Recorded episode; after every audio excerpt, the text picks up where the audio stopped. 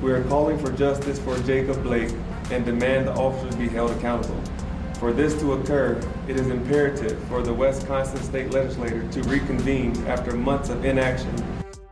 26 de agosto de 2020, uma data que deve ficar marcada na história da luta em favor da igualdade racial e de repúdio contra a violência policial americana contra cidadãos negros. Na última quarta-feira, as principais ligas de basquete dos Estados Unidos sofreram um boicote. Jogadores se recusaram a jogar em protesto a mais um episódio de violência policial envolvendo um homem negro. Eu sou Diego Viana e esse é o Recorte. Em meio à pandemia provocada pelo novo coronavírus, a NBA, principal liga de basquete do mundo, retomou as atividades no fim do mês de julho. Na última quarta-feira, 26 de agosto, os jogadores de seis franquias da NBA, majoritariamente negros, como em grande parte dos esportes, resolveram, em um ato histórico de desobediência civil, boicotarem a competição por uma causa maior. A primeira partida da noite seria entre Milwaukee Bucks e Orlando Magic. Os Bucks não saíram do vestiário. A equipe adversária entendeu o recado e também se retirou. A fila puxada por Milwaukee Bucks e Orlando Magic foi seguida por mais quatro equipes: Houston Rockets, Oklahoma City Thunder, Los Angeles Lakers e Portland Trail Blazers. O boicote encabeçado pelos Bucks não foi em vão a equipe tem sede no estado de Wisconsin, onde no último domingo, 23 de agosto, um homem negro chamado Jacob Blake foi baleado nas costas por um policial branco.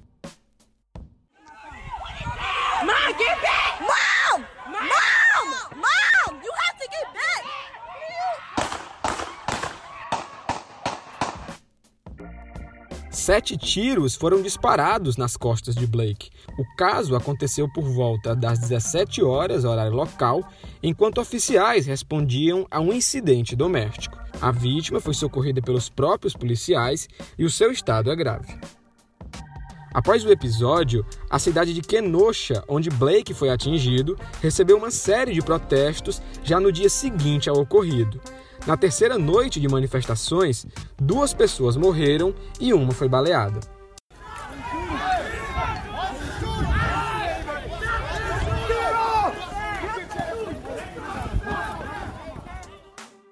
O caso reavivou protestos e a convulsão social no país. O ponto de início foi o sufocamento e morte de George Floyd, outro homem negro norte-americano e que também foi morto em abordagem policial. O caso ocorreu em 25 de maio e desde então a população tem ido às ruas com frequência em protestos antirracistas. Para continuar falando sobre o boicote realizado pelos atletas da NBA, o Recorte recebe hoje o editor adjunto de esportes do O Povo, André Bloch. Seja bem-vindo ao Recorte. A gente conversa sobre esse dia histórico para a luta em favor da igualdade racial e também para a NBA como aconteceu esse boicote e como o mundo dos esportes recebeu esse protesto. Olha, a discussão atual começou no dia 23, 23 de agosto, com o caso Jacob Blake. Uh, Jacob Blake foi aquele homem norte-americano, negro, que numa suposta disputa doméstica, chegou uma abordagem policial, ele entrou no carro, onde supostamente filhos dele estariam e um policial atirou sete vezes nas costas dele. Isso aconteceu na cidade chamada Kenosha, em Wisconsin. O principal time desse estado é o Milwaukee Bucks. Milwaukee Bucks, que é um dos favoritos ao título, é o time do Yannis Antetokounmpo, que é o grego de ascendência nigeriana, digo de ascendência nigeriana para ficar claro que ele é negro. É, então, assim, é um, é um, dos favoritos. O Yannis é, é o, vai, provavelmente vai ser escolhido o melhor jogador da temporada, se essa temporada acabar, né? A temporada regular. Atualmente a NBA está nos playoffs, né? Mata-mata, uma espécie de oitavas de final. E assim, o Milwaukee Bucks, que tem a melhor campanha da NBA, está enfrentando o Orlando Magic na bolha da NBA, que é um esquema de isolamento por causa do coronavírus. no dia 23 teve esse caso, que causou muita revolta, protestos nos Estados Unidos, protestos em Milwaukee, e o time, majoritariamente negro, como 100% dos times da NBA, porque 75% da liga são negros, são atletas negros, apesar de ser cerca de 15 a 20% da população na NBA, majoritariamente negro. E isso é há algumas décadas, só tem se acentuado, né? Enfim, chegou a hora do jogo, o Orlando Magic entrou em quadra para o aquecimento, o Milwaukee não subiu, não saiu dos vestiários. O Orlando, quando entendeu o que estava acontecendo, os jogadores também se retiraram e o jogo acabou sendo adiado. A partir disso, outros dois jogos que seriam realizados na quarta-feira, 26, também foram adiados. E assim, ainda não tem data para acontecer. Até agora, o que se indica é que vai voltar. Por mais que Lakers, atletas de Lakers e Clippers, dois times de Los Angeles, incluindo o Lakers, que é o time do LeBron James, o melhor atleta do mundo, talvez o esportista mais importante do mundo atualmente, até pela questão sociopolítica é, ser contra esse retorno. Pois bem, depois do Milwaukee, depois dos outros cinco times, é, a onda foi passando, foi se expandindo. A Naomi Osaka, uma tenista japonesa negra, é, ela se retirou da semifinal de, do WTA de Cincinnati, justamente pela causa, porque ela, antes de tudo, ela, ela é uma mulher negra. Teve time da MLB, é, aderindo ao protesto, MLB, a liga de beisebol, foi discutido até na NHL, que é a de hockey, teve, então, assim, a WNBA, que é a liga, liga dos Estados Unidos de, de basquete feminina, também cancelou a, a rodada do dia e até os jogadores se reunirem. Eles se reuniram de manhã, né? Na verdade, à tarde aqui. Na tarde da quinta-feira, 27, e, e assim, e ao que se indica é que é que os jogos serão retomados. Teve a votação, né? Lakers e Clippers e tal. Então, assim, é um negócio que ganhou uma dimensão maior e se torna muito emblemática para o contexto racial, para a luta social de direitos civis dos Estados Unidos. Após os boicotes, na noite da última quarta-feira, os jogadores do Milwaukee Bucks, que lideraram esse movimento, se pronunciaram à imprensa, assim como a organização do campeonato. O que ambas as partes relataram sobre esse episódio? É muito por causa dessa questão dessa negociação entre atletas, associação de atletas, em geral se reúnem cerca de 80, e a associação NBA, a Liga Nacional de Basquetebol, é que eu, eu prefiro o termo greve ao termo boicote.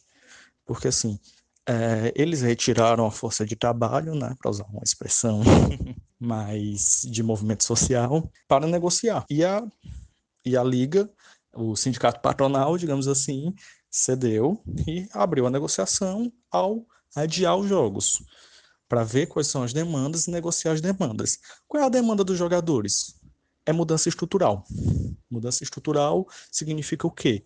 Maior atividade das franquias, das cidades, das, das cidades onde estão os clubes, das franquias para, quais, para as quais eles trabalham, dos donos dos clubes, que são bilionários, extremamente influentes politicamente, maior atividade deles para atingir a sonhada igualdade racial. Né?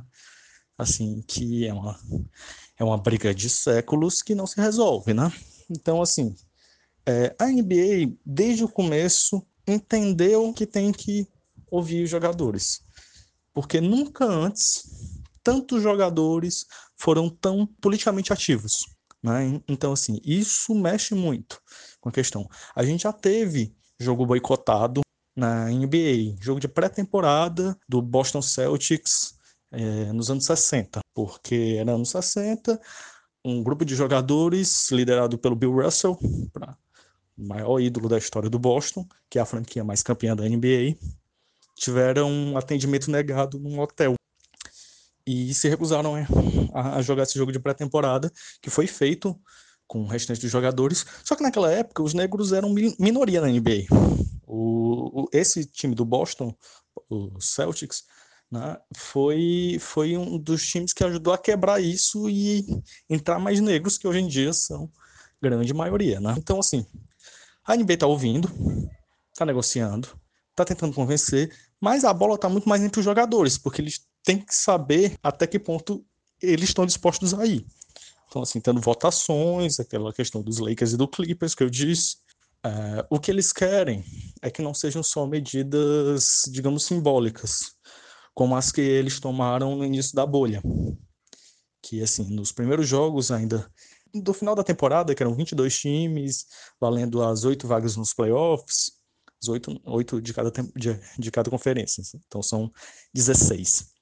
É, eles os jogadores demandaram, por causa da Covid foi criada a bolha, isolado da família, fechado no local, o que é psicologicamente muito pesado, enquanto o país estava em ebulição por causa da questão racial do caso George Floyd. Então, assim, entre as demandas deles era o ajoelhamento durante o hino. Então, assim, 98% dos atletas e comissão técnica estavam se ajoelhando desde o começo com algumas exceções, que deram suas justificativas e, enfim, não cabe a mim julgar. Ah, e, assim, eles estavam se ajoelhando em protesto, que era referenciando o que o Colin Kaepernick, é um quarterback da, da NFL, fez em 2016, mas a gente volta a isso, a isso depois. Então, assim, eles também estavam com mensagens de apoio, como Black Lives Matter, né, vidas negras importam, na camisa. Então, assim, só que essas medidas são simbólicas, né? Para mostrar força, para mostrar engajamento. E agora eles querem mais do que isso. Eles querem pressionar. Então, o movimento se tornou muito mais político. Eles optaram pela desobediência civil. É, essa não é a primeira vez que jogadores se posicionam e protestam contra o racismo nos Estados Unidos. Em 2016, um atleta da NFL protestou durante o hino americano. Eu gostaria que você falasse um pouco sobre esse episódio e o quanto ele foi importante para os movimentos que a gente está vendo hoje. Isso, exatamente, o Colin Kaepernick. No começo ele, ele sentava no banco, depois ele passou se ajoelhar, de fato, na pré-temporada de, de 2016, né, 2016, 2017, que foi a última dele na NFL, apesar dele ter números acima da média. Mas, enfim, é, ele terminou essa temporada e nunca mais nenhum time é, chegou a fazer testes, mas nunca mais nenhum time contratou. E ele era um titular, então assim, nunca foi contratado nem como reserva. Então assim, ele começou esse movimento, não foi o primeiro na história, mas foi quem fez sistematicamente se ajoelhar durante o hino pela questão da justiça social, porque os Estados Unidos não protegem vidas como a dele, como homem negro. Então, assim, é, outros jogadores já aderiram ali. Na primeira semana de temporada já eram 11. Outros esportes, pessoas aderiram e o negócio foi ganhando uma proporção. O Kaepernick acabou sendo efeito colateral, né? Ele sofrendo e deixando praticamente de ser um jogador profissional da principal liga de, de futebol americano. Porque, e, e assim, você pode dizer, ah, ele não, não tinha condições técnicas disso. Bom, ele já tinha provado que tinha. Nem para ser reserva, sabe? Só que a NFL tem algum contexto, principalmente dos donos, menos socialmente é, receptivos do que na NBA, né? Então, assim, essa é uma questão. Nos esportes, existe um longo histórico que hoje em dia está começando a ser desmistificado. Desmistificado no sentido de menos, como eu disse antes, efeitos colaterais. Porque, na prática, negro fala, negro se dá mal. Assim, a gente aqui no Brasil está tendo o caso do Angelo Assunção, ginasta é, brasileiro, que era do Pinheiros, que foi demitido e que foi alvo de racismo explícito. Né? Tem um vídeo com um grupo de atletas fazendo bullying racista, não é nem bullying racista, é injúria racial descarada. Então, assim, e que incluindo o Arthur Nori, que foi medalhista olímpico pelo Brasil. E então assim, e ele e ele tá vivendo um negócio assim. É, ele denunciou o racismo em outros casos, seria sistemático dentro do Pinheiros. O Pinheiros confirmou que existiu esses casos e ele foi o único punido, sendo demitido. Então, assim, e obviamente a gente não tem como julgar o mérito técnico dele ou não para dizer que ele foi demitido por racismo, mas é conveniente, né? Durante a tarde desta quinta-feira, 27 de agosto, foi decidido que os playoffs devem continuar, mas ainda sem data de retorno definida. O que é que a gente pode esperar para o futuro da competição e desse movimento liderado pelos atletas? Olha, assim, futurologia, ainda mais em 2020, é muito difícil, porque a gente parar para pensar, quem é que ia prever que 2020 ia ser essa maluquice, né? Com coronavírus, com esses protestos raciais, com todo o contexto, o puro suco de Brasil, né? Que é, a cada esquina é um roteiro mais mirabolante, que eu diga, o caso Flor de Lis, né? Então, assim, é, então é, é muito difícil prever. O que a gente pode garantir é que as coisas não vão sair incólumes. Muita coisa vai mudar. Assim, será que vão eventualmente fazer a sugestão do Kyrie Irving de criar uma liga administrada pelos jogadores? Não sei, talvez. Acho que sim, acho que não. O que eu acho que vai acontecer? Eu acho que forçosamente os clubes, né, franquias, né, como chamam, o, e os presidentes vão acabar partindo mais para a luta para pressionar. Tudo isso é, põe em xeque a eleição dos Estados Unidos. A eleição dos Estados Unidos tem, de um lado, o atual presidente, Donald Trump, com o vice dele, o Mike Pence, que defende a América por os americanos, que é uma visão de status quo, né? De manter, de fazer o, a América grande de novo, que é basicamente uma América privilegiada. Então, assim, é uma retórica complicada, é, segregacionista, e assim, em que a população negra, em específico, é muito resistente. Do outro lado, temos o, o Joe Biden, que é o democrata, que com a vice dele, uma mulher negra, a Kamala Harris. Então, assim, o Biden em si já era alguém muito bem visto pela população norte-americana. É, eu não sou especialista no assunto, não sei se tem a ver com o fato de que ele era o vice do Barack Obama, primeiro negro presidente dos Estados Unidos, e não é nem o primeiro negro, é o primeiro não homem branco rico de meia idade, porque todos os outros basicamente é esse o perfil, né? Então, assim. Aí acaba que descamba muito nisso, porque uma mudança de governo pode mudar muita coisa. Acho que muda tanta coisa, mesmo com uma eventual vitória do Biden. Não sei.